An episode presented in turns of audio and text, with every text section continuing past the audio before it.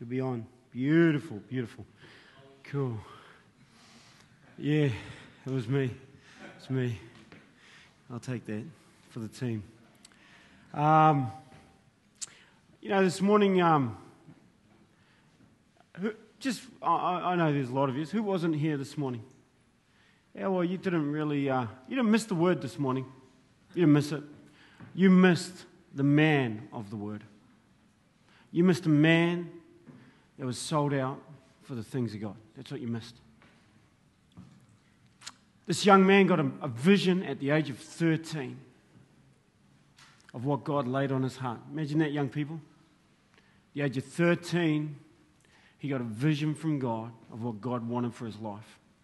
Raised in a Christian home, and that was really good. I really enjoyed listening to a young guy from a Christian home. I know, you know, people, uh, a lot of people here uh, find hard sometimes because I'm not from a Christian home, so they say, well, you've got the passion, you know.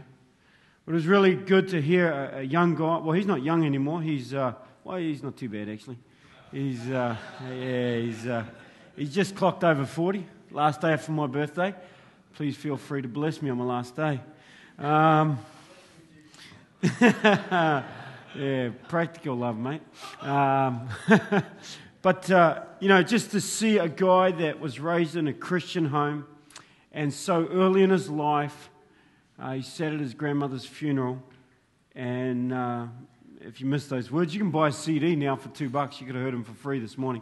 Because um, we're actually, I don't think we're podcasting that. We didn't actually uh, record it for podcast. But just to see a, a young man from a, from a Christian home just rise up stand at his grandmother's funeral and, and kind of renounce the words that were said and said, you know what, I'm going to be different. I'm going to be different. So he's just over 40, planted a church in Parramatta a number of years ago. Uh, he's planted a church in China. He's going to go and plant, he's planting another church in China, uh, just working with church leaders uh, because he doesn't necessarily go into uh, house church programs because he's not allowed to. But a man with, with, with knows what he wants. He knows what he wants. He's known what he's wanted from the age of 13. Wow. Isn't that good? Oh, that excites me, you know? That someone at the age of 13 can know what they want. And you know, for those that are, that are, that are 30, that are 40, that are 60, this guy, his dad is 60 years old, and he said, Dad, you got 20 more years to make sure you make a difference in this world. That's what he challenges his dad to. You got 20 years, Dad, to make sure that you make a difference in this world. So here, here's a young, uh, well, a 40 year old challenging his dad to what his dad should be doing. And I just, I just take my off. I, I just, you know, I just love when people just say, you know what, this, I know I'm, my mind's made up. God's shown me what he wants, and I'm going for it. And you try and stop me. And I tell you what, the gates of hell will break down because he knows what he wants. God's given him his, his, vision, God's given him a heart, God's given him his word, his promises, and the gates of hell will not prevail. But that God will move forward using him. So you missed a man of the word this morning. Anyway, this evening I, I want to talk on uh, signs of a servant. Signs of a servant. Signs of a servant. Servant. And, and you know, I, I've, I don't know if it's just me of what I've learned over the years. Um, and uh, now that I can speak with a lot more authority and wisdom, being at the age I'm at and uh, experience. Um, so, anyone, you know, you, you, one day you'll get to experience that too, for those that aren't quite my age. Um, and those that are over my age, they know what I'm talking about when it comes to wisdom, experience, and maturity, supposedly. Um, I think you can get it at this age, hopefully. Signs of a servant. But just kind of like looking at life over the last, uh, it's a hard one to say, 40 years. Uh, looking at life over the last 40 years and just doing some of the dynamics. You know, I, I think uh, some of the things that taught me how to be a servant were most probably some of the things that I hated the most. Uh, one was um, being an apprentice plumber. Being an apprentice, that you had to uh, learn to um, just do what you were told. You know, when the boss said, Hey, um, I'm just going to go in here and talk to this guy, you just wash the van. Wash the van. Okay, I'm paid to wash the van. I'm an apprentice. I'm here to learn, and you want me to wash the van. Nah. Wash the van, mate, or you're going to get the sack. Or maybe I'll wash the van. And, uh, and so, uh, you know, things like that. Uh, you know, a few times when uh, my mouth got a little bit away on me, the boss would pull me in and say, uh, you know what? The boys think you're a really good worker, but you got a big mouth. And uh, so, what we're going to do for you for the next month is we're going to put you in the workshop and you can learn how to sort out fittings. And I don't know if you've ever done that, if you've ever sorted out fittings in a workshop for a month, but it's quite boring. Real boring, actually. Uh, but you learn real fast that, uh, that, that, that, you kind of, as an apprentice, you, you're a bit of a servant. You kind of like, you know, dig the trench, dig the trench. That's what you get told to do. That's what you do. Okay, you sweep up after the tradesman. You sweep up, you clean the van. You, that's what you do. Uh, even playing something like football, where you work in a team unit, and uh, you start to realize that uh, uh, when you, you're playing in a team, you're not there for yourself, but you're there for the benefit of the team. And so you, you learn to kind of just kind of sometimes, you know, just take, take a bit of a hit for the team, or you, you kind of, there's things that you learn real quick when you're playing in, in a team sport because it's not about you. Uh, especially sometimes, you know, I don't know if you've ever had it, for those that have played sport, you kind of play with a, um, a captain that you don't like. You know, you ever had that? Yeah, you had the odd one, you know. And so, you know, I've had the one where you're arguing with the captain on the field. You know, I once was the vice captain, he was the captain. And uh, we came over, and the coach says, Will you guys shut up? And I'm like, Well, I don't like the plays he's making, you know what I mean? And, like, and he goes, Well, you're going to have to put up with it. And you think, Okay, yeah, well, I do, because I'm not the captain. So there's things like that, but you have to learn how to somehow fit in and work in. And um, it, it, takes time to learn that stuff and to, to grow in it. And, and, and in, in, the, in, in this thing called the body of Christ, or in this thing called the, the church or in the world, in the community that we live in. There's a lot of places where God says there's, a, there's, a, there's signs of a servant. There's these signs of a servant. And uh, Jesus talked about it in uh, John chapter 13. He talked about being a servant, and he, he said this in John chapter 13. And I'll just read from uh, one first. And it says, Before the Passover celebration, Jesus knew that his hour had come to leave this world and to return to his Father. He had loved his disciples during his ministry on earth, and now he loved them to the very end. It was time for supper, and the devil had already prompted Judas, son of Iscariot, to betray Jesus. Jesus, Jesus knew that the Father had given him authority over everything, and that he had come from God and would return to God. So he got up from the table, took off his robe, wrapped a towel around his waist, and poured water into a basin. Then he began to wash the disciples' feet, drying them with a towel he had around him. You know, one of the things I've learned over the years in, in, in, in serving God is um, that as you serve God, you actually serve people. And uh, early on, um, in, in, in, me starting kind of like, uh, what would you call ministry, or I just call it my life, my, my, full, my, my, my life to God.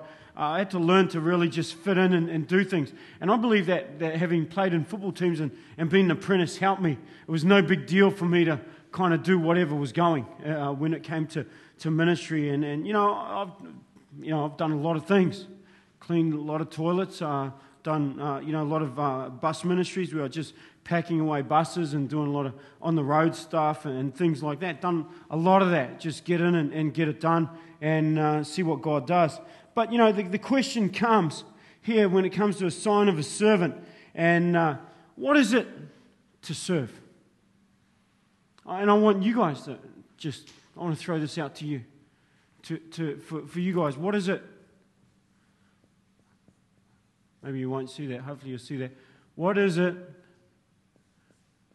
to serve?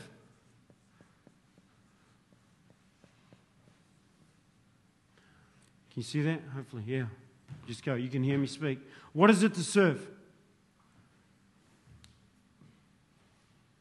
What you, what's your idea of serving? Obedience? Obedience? To who? Yeah? Who's second? Pastor? I'm just throwing it out, you know. Could be, could not be. Eh? Yep, authority. Sorry, what'd you say?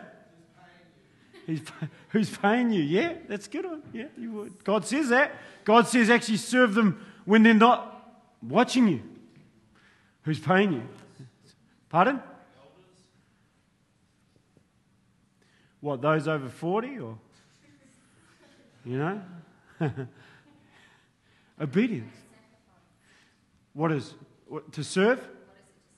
What is, is sacrifice? Sacrifice. It's obedience. I like that.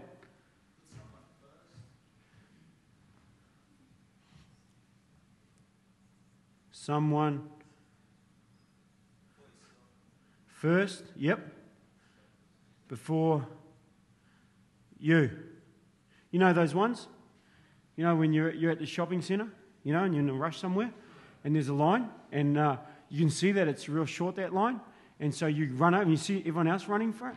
But you, you, you're going you're gonna beat them because you want to be in line first. You, nah, stuff it, I'm going first.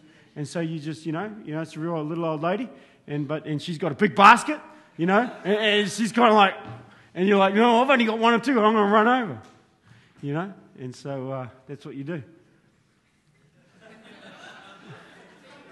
Everyone's laughing because that's what they do. That's good. That's good. Humility? Yeah.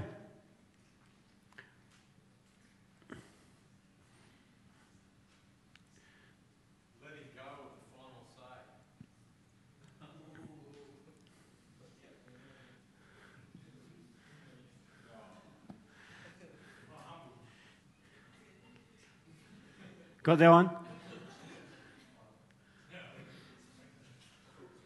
Final say.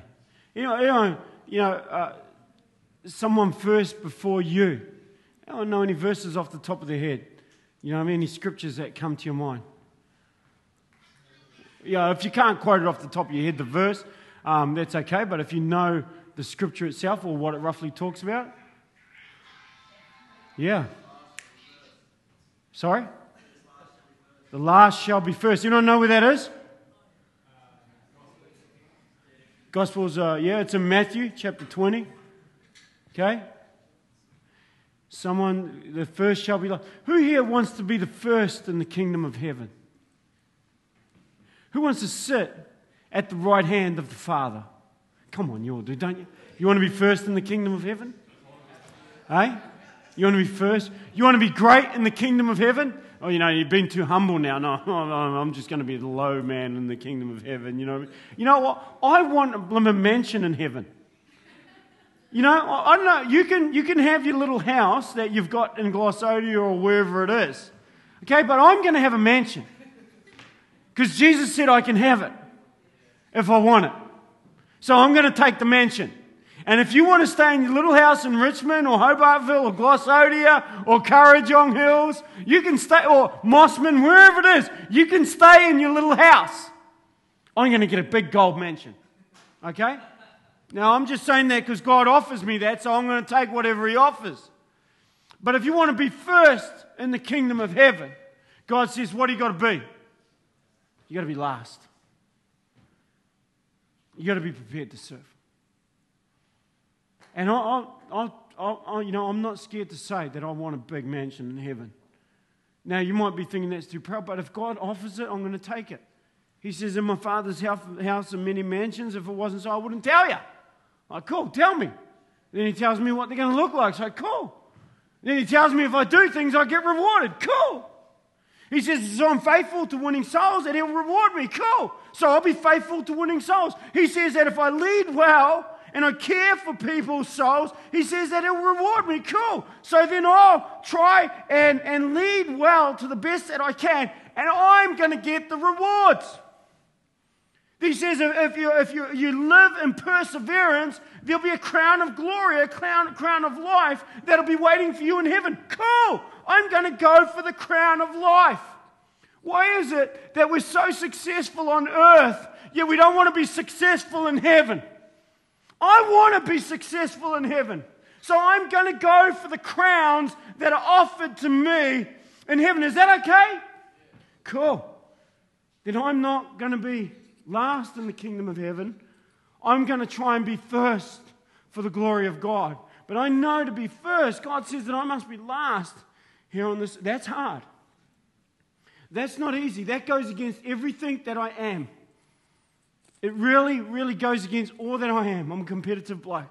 But God says that I must be last if I'm going to be first. In Matthew chapter 20, God says also, the Word of God says that to, to, uh, to look after the needs of others before you look after the needs of yourself in Philippians and Corinthians. God says that, that, that, that, that Paul says in, in, the scriptures that he had no better man uh, but, but Timothy who would naturally care for your soul. Naturally care for your soul.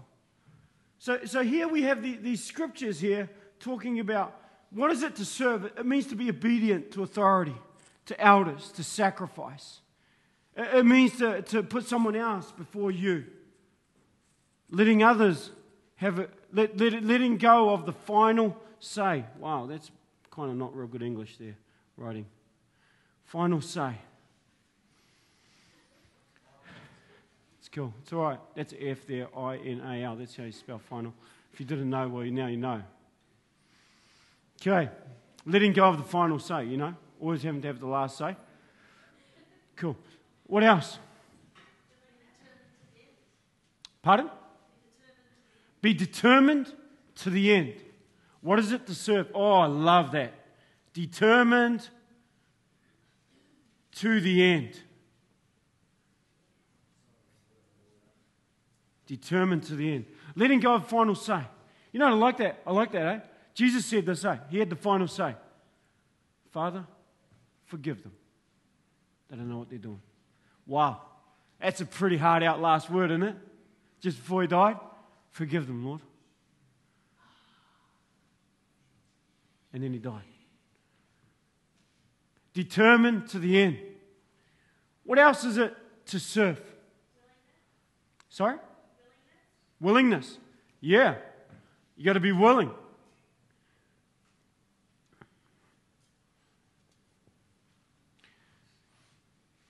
Who are you serving? Others? Patience. We need patience to serve, sacrifice, patience. Yeah, you're serving Christ. Who else are you serving?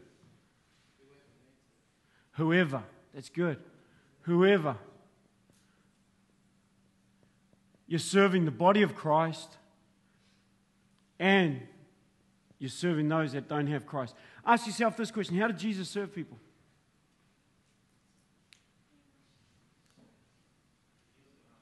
Healed them. Wow. Yeah. Sorry? He delivered. Delivered them. Oh, now you're testing my English. From bondage, del- yeah, sacrifice. Yeah, I know it's wrong, okay? So, yeah, have a laugh. That's all right. That's good, eh? That's good. he delivered them bondage. He delivered them from evil. He de- sacrificed. He sacrificed his life. No greater love has this that a man lay down his life for his friends. Whoa. Is that wrong too? Yeah, if you can't read, that's all right. Get some glasses, okay? You delivered them from sin, okay? It's cool, you know? He set the example.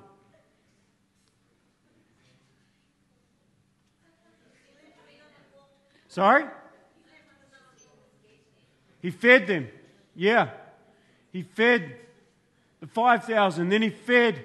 You know what? You know what I love? Jesus fed the 5,000. Then he fed the 4,000. And then he said, Come, follow me. And they all walked away. 70 were following him for a little while, and he said, Let's go.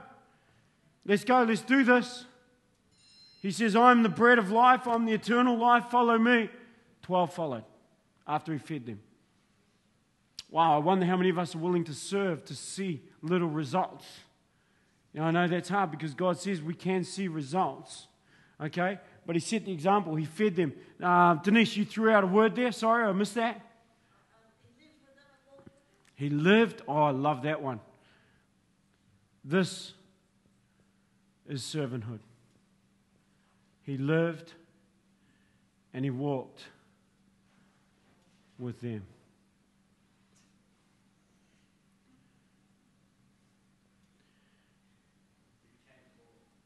He became poor. He became poor. Yet he was rich for our sakes. Yeah. He raised the dead. He healed. He raised the dead.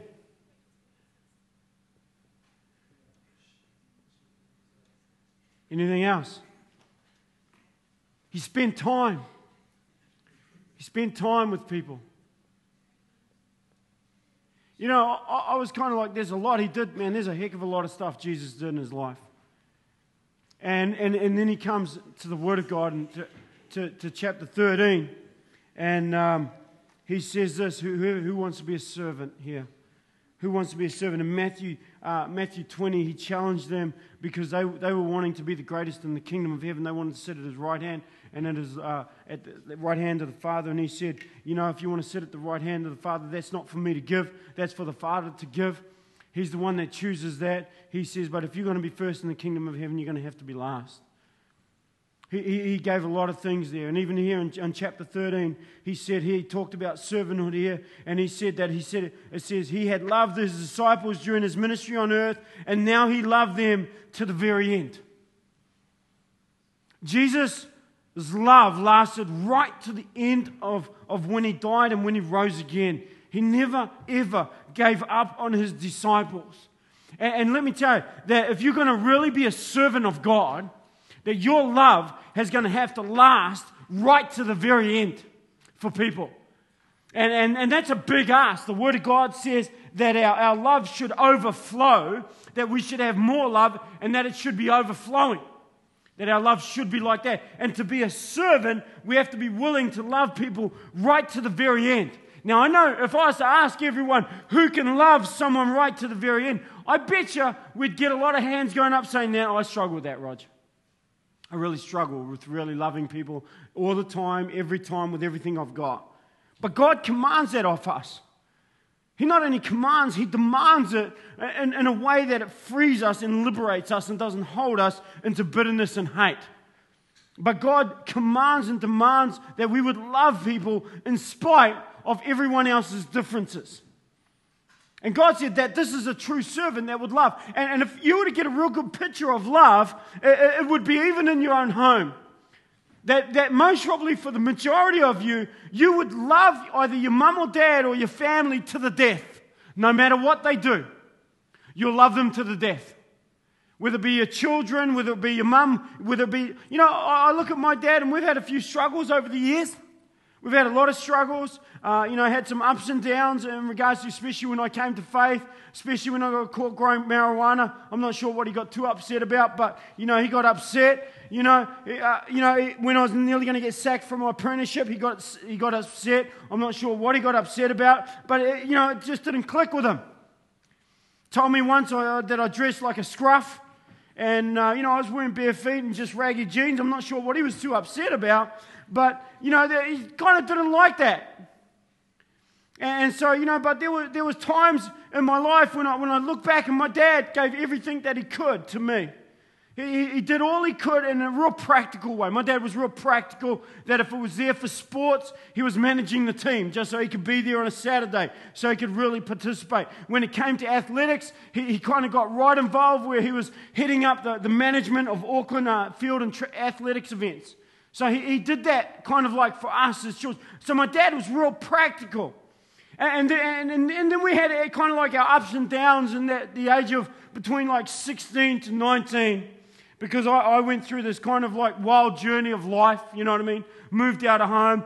And so we had a few ups and downs. We kind of clashed every now and then. And even when I was a bit younger, in my head, I was kind of clashing a little bit now and then with my dad. You know, when you're 13 or 14, you're like, and he'd tell you something to do or tell you off, you go, oh, I'm going to run away and I'm going to kind of live my own life and, and be who I want to be. Oh, hold on. I got no money. I haven't got a job. I'm still not educated. Well, maybe I'll just delay that for a few years. You know what I mean? And so there was a few ups and downs in that relationship. It's funny, you know, when, when, when, my, when my brother rings and my mum ring and they say my dad's struggling with his health, I want to be with him. He's my dad. I love him. I'm not going to depart from that love. There's a bond there that will never will love to the end. And that's most probably a lot of yous here.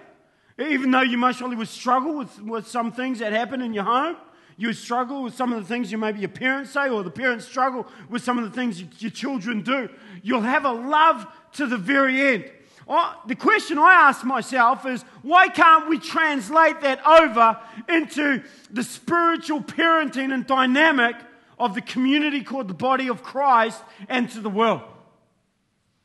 That's the challenge that I give myself.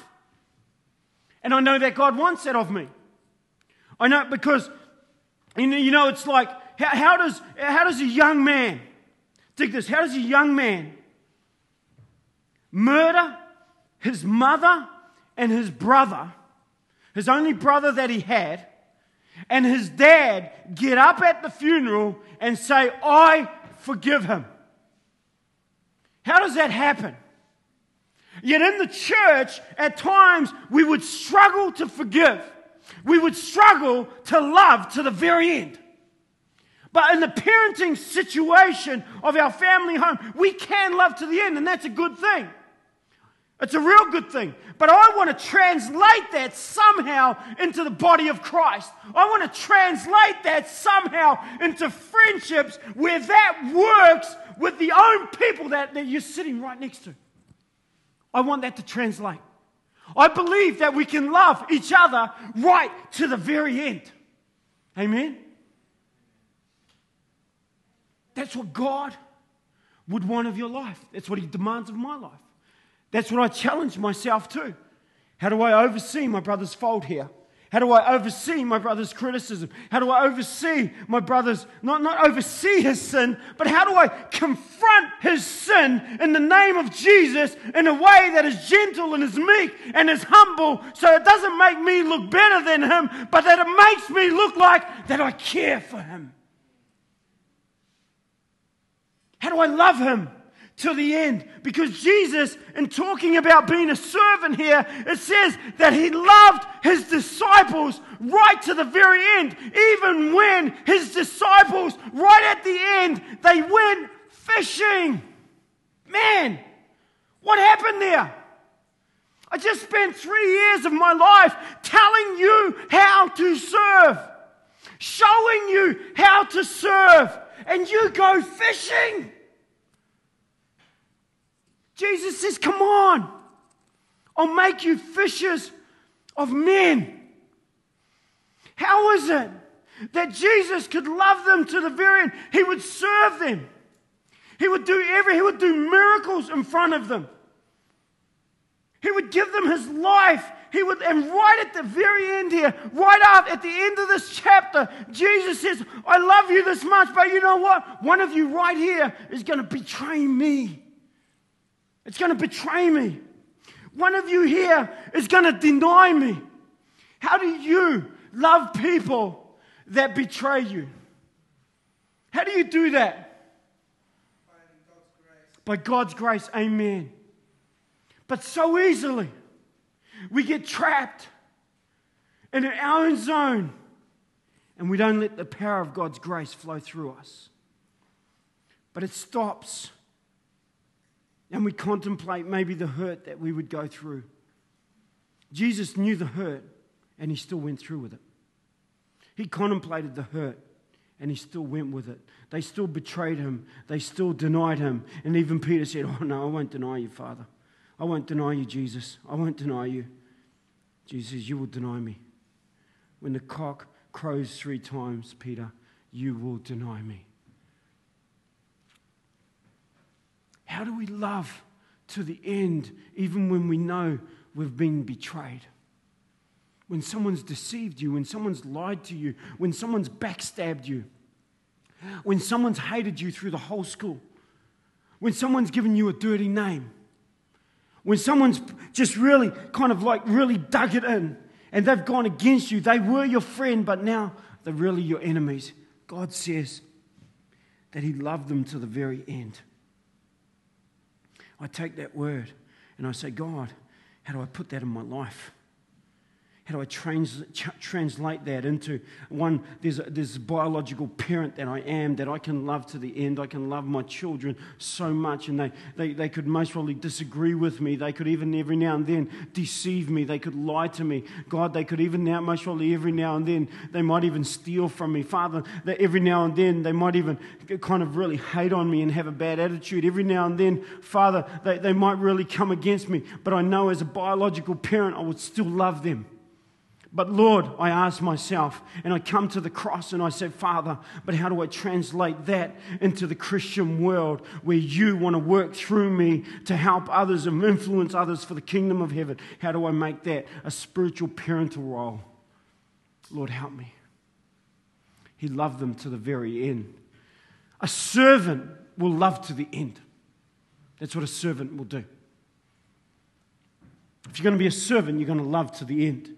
If you're going to be a servant, the Word of God says here, the scriptures say that you will sidestep sin. It says here in, in 13, uh, chapter 2, he said it was time for supper, and the devil had already been prompted, had the devil had already prompted Judas, son of Iscariot, to betray Jesus. You know what? A servant will sidestep sin. A, a servant will be faced with sin at the door all the time. You know, I. Uh, one of the first uh, when I played uh, when I was a lot younger and I played a lot of uh, football, I played representative football. Uh, had training camps, a lot of training camps, and one of the things that they did on training camps is, is that they, they, they, they didn't teach you how to be really um, better than everyone else. They taught you how to do the basics well. And they, they realized that if they taught you how to do the basics well, that you would most be better than everyone else because you did the basics well. And so one of the things they, they taught us was a real simple thing is that uh, they, just taught us how to sidestep. And, and you would just have a cone in front of you, and you would run at the cone, you would sidestep it, you would go to the next one, you would sidestep it, you go to the next one, you sidestep it. You'd turn around, you do that 20 times. Up and down the field, 20 times. Just learning how to sidestep learning how to do those basics well. You know, young people, if I could teach you one thing, is that if you could learn real, real quick and real easy that sin is going to be at your door all the time. The devil is going to be there to tempt you away from the things of God all the time. It's going to be something that you, it's going to be a daily reality, a daily reality. If you would realize that, that this is not something that happens every now and then that people fall into sin. It is something that's in the door every day of your life that the devil would want to tempt you away from the things of God. So sin is at your door every day.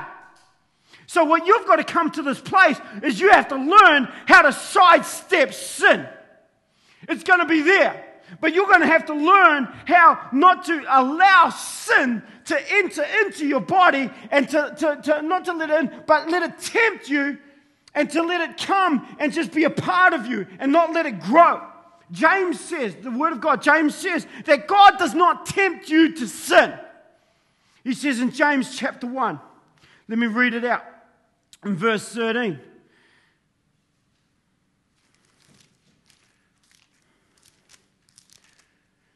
It says, uh, it says in verse 12, and God blesses those who patiently endure testing and temptation. Afterward, they will receive the crown of life that God has promised to those who love Him. Okay, the crown of life is only for those that love Him, that are willing to be patient and that are willing to endure. He says, and remember, when you are being tempted, do not say, God is tempting me. God is never tempted to do wrong. And He never tempts anyone else. Temptation comes from our own desires, which entice us and they drag us away. These desires give birth to sinful actions. And when sin is allowed to grow, it's allowed to grow, it gives birth to death. See, sin, you let sin grow. You, you, you just let it grow. It's right there, but you just let it come and be a part of your life. And, the Word of God is very clear that God is the, not, not the one that's tempting you to sin. Sin. Devil is tempting you to sin. He's trying to tap into your desires of greed, your desires of lust, your, your desires, all those, those desires that take you away from God's love. Satan would use those. The Word of God says that, that, that temptation is common to man. It's there every day. And if you are not on your very best in being a servant of God every day, then you are easily going to be sidetracked and pushed into this place where you will let sin become a part of your life. And so you have to learn really early that a servant learns to sidestep sin. He can see it coming. It's right in front of him. And so he says, okay, here it comes. Do I sidestep it? I go round it. What do I do? I turn away from it. The word of God says in Thessalonians that, that when fornication comes, I flee from it. I flee. That means I run real far. I don't stand there and think that I can take it and that I'm some bulletproof guy. No, but I run from it. And so the servant of God learns to sidestep sin. The servant of God learns to love to the very end. The Word of God says that the servant of God doesn't do his own thing. And that's a big one for us. The servant of God doesn't learn to do his own thing. In verse uh, 4 of chapter 13 of the book of John, it says, So he got up from the table and he took off his robe. He wrapped a towel around his waist and he poured water into a basin. Then he began to wash the disciples' feet, drying them with the towel he had around him.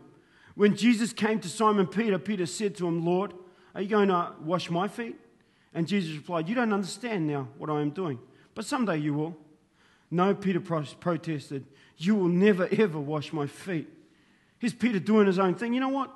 He's thinking, you know, Jesus, you don't have to wash my feet. I know what I'm doing. I, I can do this on my own. I know how to handle this. I, I, I know what to do. I know what, I, I know what ministry is about. I've been doing it for 20 years. I, I, I know who I am in Jesus. I know all the promises. I know I'm going to heaven. I, can, I, can, I don't need you, Jesus. It's kind of like what Peter's saying right here. He says, Well, Peter protested. You protest against God. How many of us protest against? Hey, let's just throw out this question How do we protest against God? Pride. I will. Not what does God want? I will. How else do we protest against God? We disobey. Name something that you've disobeyed in. No, I can't be honest here. Let's be kind of like be a bit more practical, eh? Jesus is talking about practicality here. How do you disobey? You do our own thing. What else? How do we protest against God? Pardon? Complain. Complain. We sin. We question. We complain when the Word of God says, Be content in all things. I've learned in all ways and everything therewith to be content. We pull back from intimacy with God. How else do we protest against the things of God? We justify. Can you give us an example? That's a nice big Christian word. Can you give us an example? We justify what we're doing.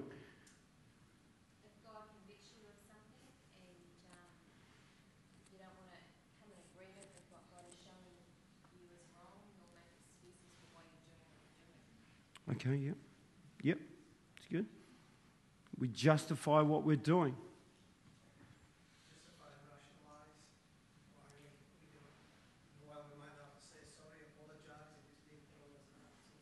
Yep. Good. Good. How else do we protest against God? Sorry? Ignoring the Holy Spirit when conviction comes. Someone else was down here. Turn our back on Him when He speaks. One way was even when we're talking here, turn our back on authority, turn our back on, on, on wisdom. We protest against God.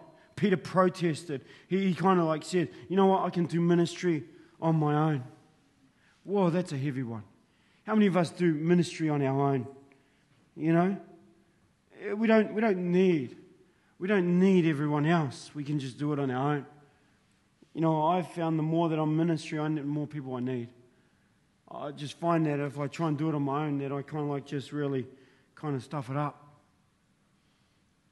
don't, God didn't create me to do it on my own. He didn't create. He created me as an individual, but he, he created me to incorporate myself into a group of individuals that bring totally different dynamics to how I function, to what I am, to who I am, to, to glean off them, to learn off them, to get wisdom off them, to, to use the strengths that they have that I don't have. So God incorporated me as an individual, and as He incorporates me as an individual to turn me into the image of God and to refine me and renew me but God incorporates me into this thing called the body of Christ. But here's Peter, and he's wanting to do it on his own because he thinks that he can do that. But we know that Peter, real early, fell away. Oh, no, you know what? I won't, I won't deny you. Yes, you will. It's, it's so easy. I don't know how many young people I've said when they first come to faith, and uh, I've said, you know what? You, you need to really kind of not hang out with those friends anymore. Why not? Oh, I'm all right. I'm King Kong, you know. I'm pretty good. I'll hack it. Six months later, you never see them again. Six months later, you never hear a squeak. Six months later, you see them just back in their own way. Maybe there was some wisdom there. I only learned that wisdom because someone told me. You know what? Maybe you should dish your French. Maybe you're going to get tempted and going away. Oh, yeah, I'll be all right. Not. I fell away. I was easily tempted. Then I thought, you know what? I think they're right. I'm struggling here. I'm struggling to really make the pace. Sorry?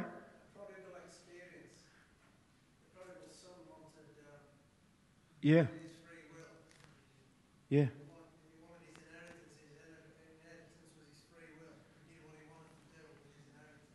Amen. Amen. You Get down to experience.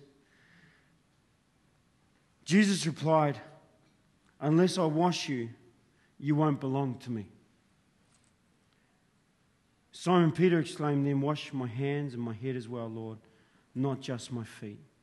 Jesus replied, A person who has bathed all over does not need to wash except for the feet to be entirely clean. And you disciples are clean, but not all of you. For Jesus knew who, who would betray him. That's what he meant when he said, Not all of you are clean. You know, a servant doesn't do what he wants to do. There's many, many things that you could chase out there. There's many things you could do. But the one thing you must do, this one thing, is you must ask God, God, what is your will for my life? I like asking people, hey, what are you going to do with your life? And they go, oh, this is what I want to do.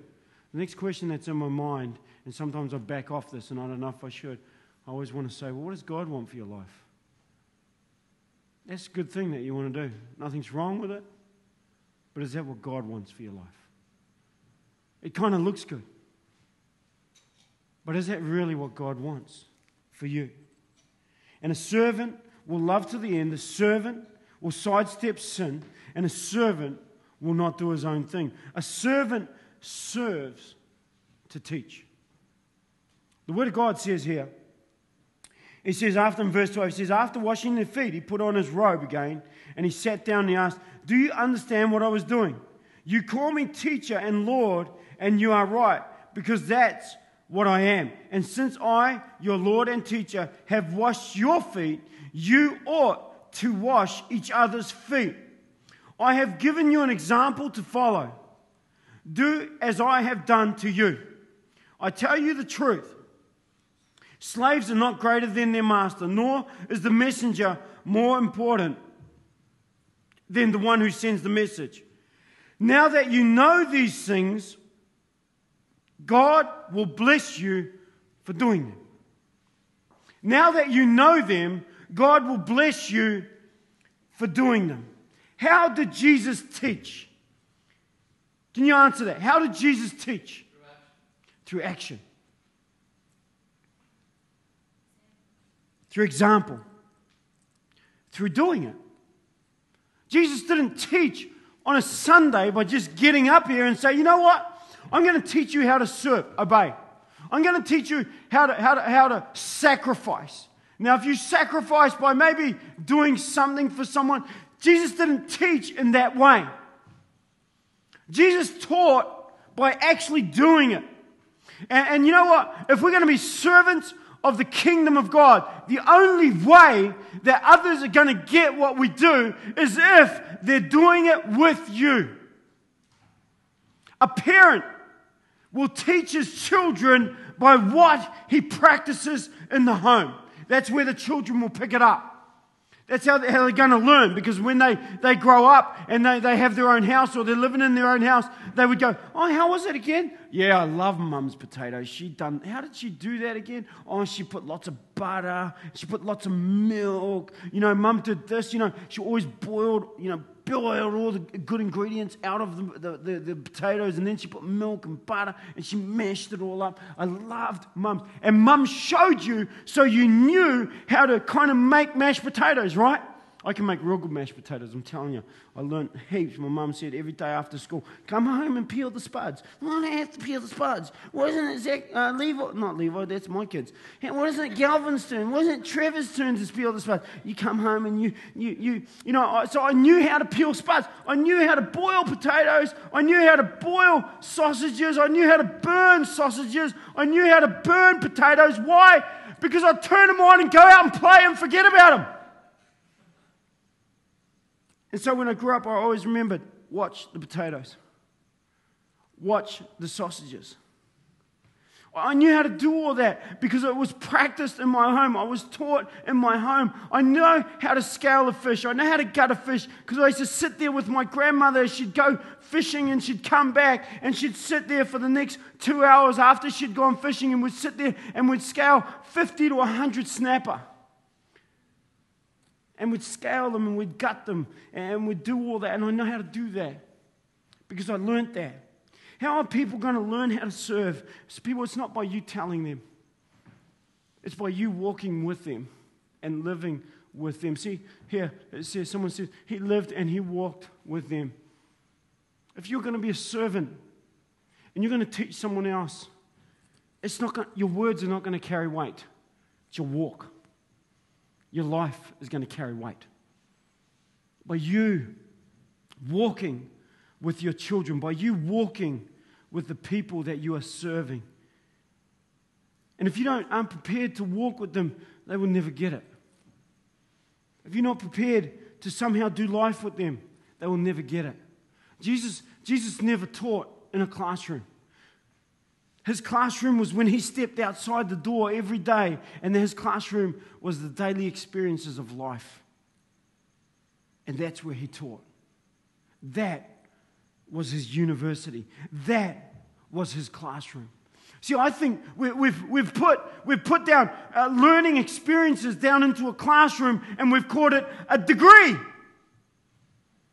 Or we've called it you know, we've called it uh, like a bachelor's or we've called it a diploma or a certificate three or because we, we did it in the classroom and we did it on the whiteboard. And, and I can tell you this that I'm a fully qualified gas fitter. But if you invite me into your home to do your gas fitting, I will blow up your house.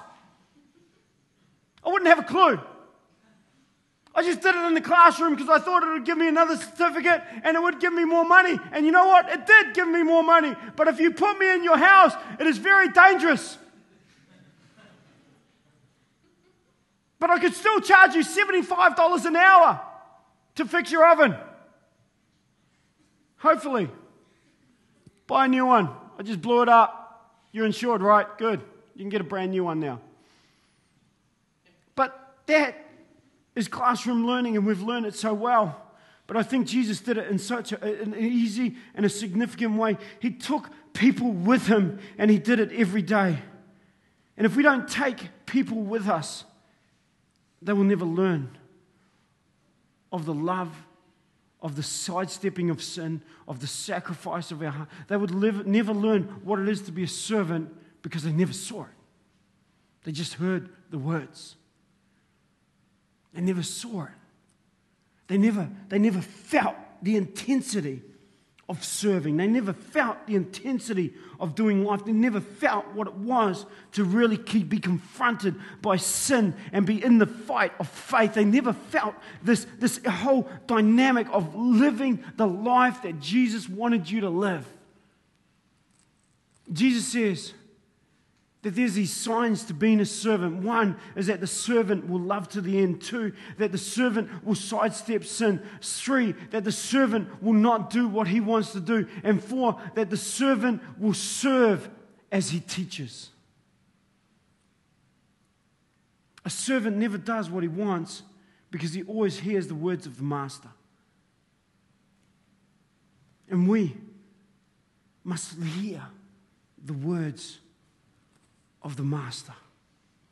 We must be tuned in to hear what God wants for us. That takes devotion, that takes commitment, that takes willingness, that takes sacrifice, that takes all these words, and we, we can know them, and I can write them up on the board. And if you've got an iPhone, take a photo of it, will you? If you can't decipher it, Google it, okay? And, and we can learn it. But if we don't, if we don't do it, God says, I will not bless it. That's what he says right at the end of that verse. He says, if we don't do it, I'm not going to bless it. You can know all the theology in your head. I've done three and a half years of study. And I've seen many people, many, fall away from the faith, doing their own thing because they weren't prepared to do it. And Jesus is challenging us as a church, not just to speak about it, but to actually do it. And I wonder how many of us here are really serving, really serving the kingdom of God. I, wonder how many of us are actually coming under the blessing of God, really being blessed by God, because we're not, we're not just reading this, but we're actually getting out there and, and doing it. You know what I mean? We're getting out there in the streets, we're getting out there in the workplace, we're getting out there wherever we are every day, and we're actually serving the world. And Jesus didn't, he didn't have to create some kind of love program. He just went out there and he loved people. He communicated with them. He healed them. He done miracles with them. He laid his hands on them. He listened to them. When they sinned, he rebuked them and said, Go sin no more and they responded out of love. Somehow he was able to give out that love where he was able to rebuke sin and they were able to say, Wow, you just lifted me up. Thank you. And, I, and go sin no more. And they went out and they, they glorified God and, and they told the whole community about God and, and people came to listen to him everywhere. And so there's this whole thing where people just got out there and they just served. They just told people about the love of God. They, they listened to people's hurts and they healed their emotions. They healed their brokenness. They healed their souls. They healed their sicknesses. They healed their weaknesses. People got out there and they served. And the signs of a servant are right before you. But let me tell you this, okay? If you're going to be a servant, one, as we said before, the scripture says you're going to have to be last, okay? In the kingdom of heaven. But also, I just want to warn you from the point of view of what happened right here when Jesus spoke on servanthood, that the first thing that he, he kind of, he, he, came to this crunch on is that he knew straight away as, as he put his life on the line that he would be betrayed. He would be denied. He would be rejected. He would be persecuted. He would be put down. He would be mocked. He would be spat upon. He would be, he would be, he'd be whipped and they would take his clothes off him. But Jesus says that I've come to serve. I've come to wash your feet.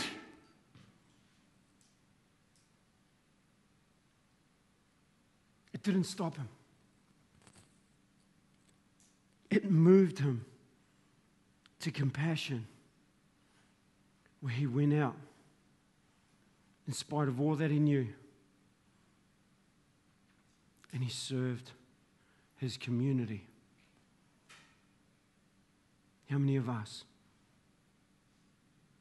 are prepared to get off our backsides and really, really serve our community, to serve our church? And I'm not saying the church, just Bridgewater, I'm saying the people of God, and to really serve our community.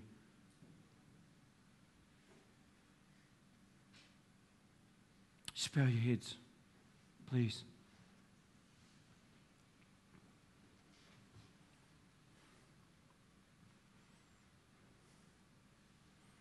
Father, God, your, your, your desire to love us was greater than anything else. It was greater than your judgment. God, your desire to to move us. Sent you to the cross even though you knew it would kill you. And God, you gave us this very example of washing people's feet as the ultimate of humility and meekness. You were tempted in every way, but you loved to the end. You taught us by how you lived and not what just you said. You didn't do your will, but the will of the Father.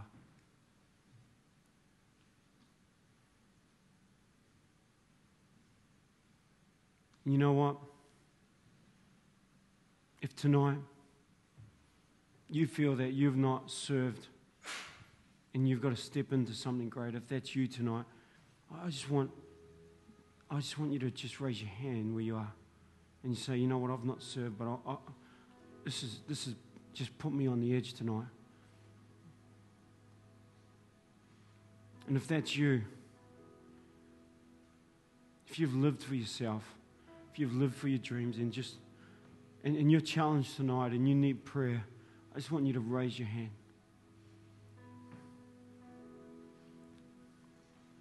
Keep your hand up there. Just keep it up. If that's you, don't, don't be afraid. This is the first step of love, of faith, really. I'm telling you, to just step out. Just raise your hand.